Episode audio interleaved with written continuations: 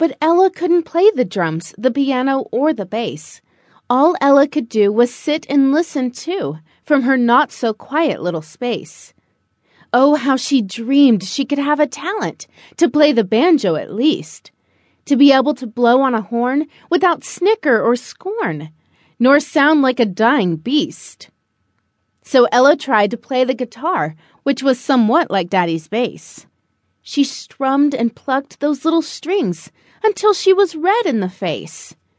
The oboe was next, and to her dismay, it didn't work that well either. She then tried the cello, the harp, and the tuba without as much as a tweeter. Ella played all the instruments. One by one she tried them. But at them all she failed and flopped and turned to give up when suddenly she heard a beautiful tune, and Ella thought she would give it a try. She readied herself to copy that song, thinking, now it is do or die.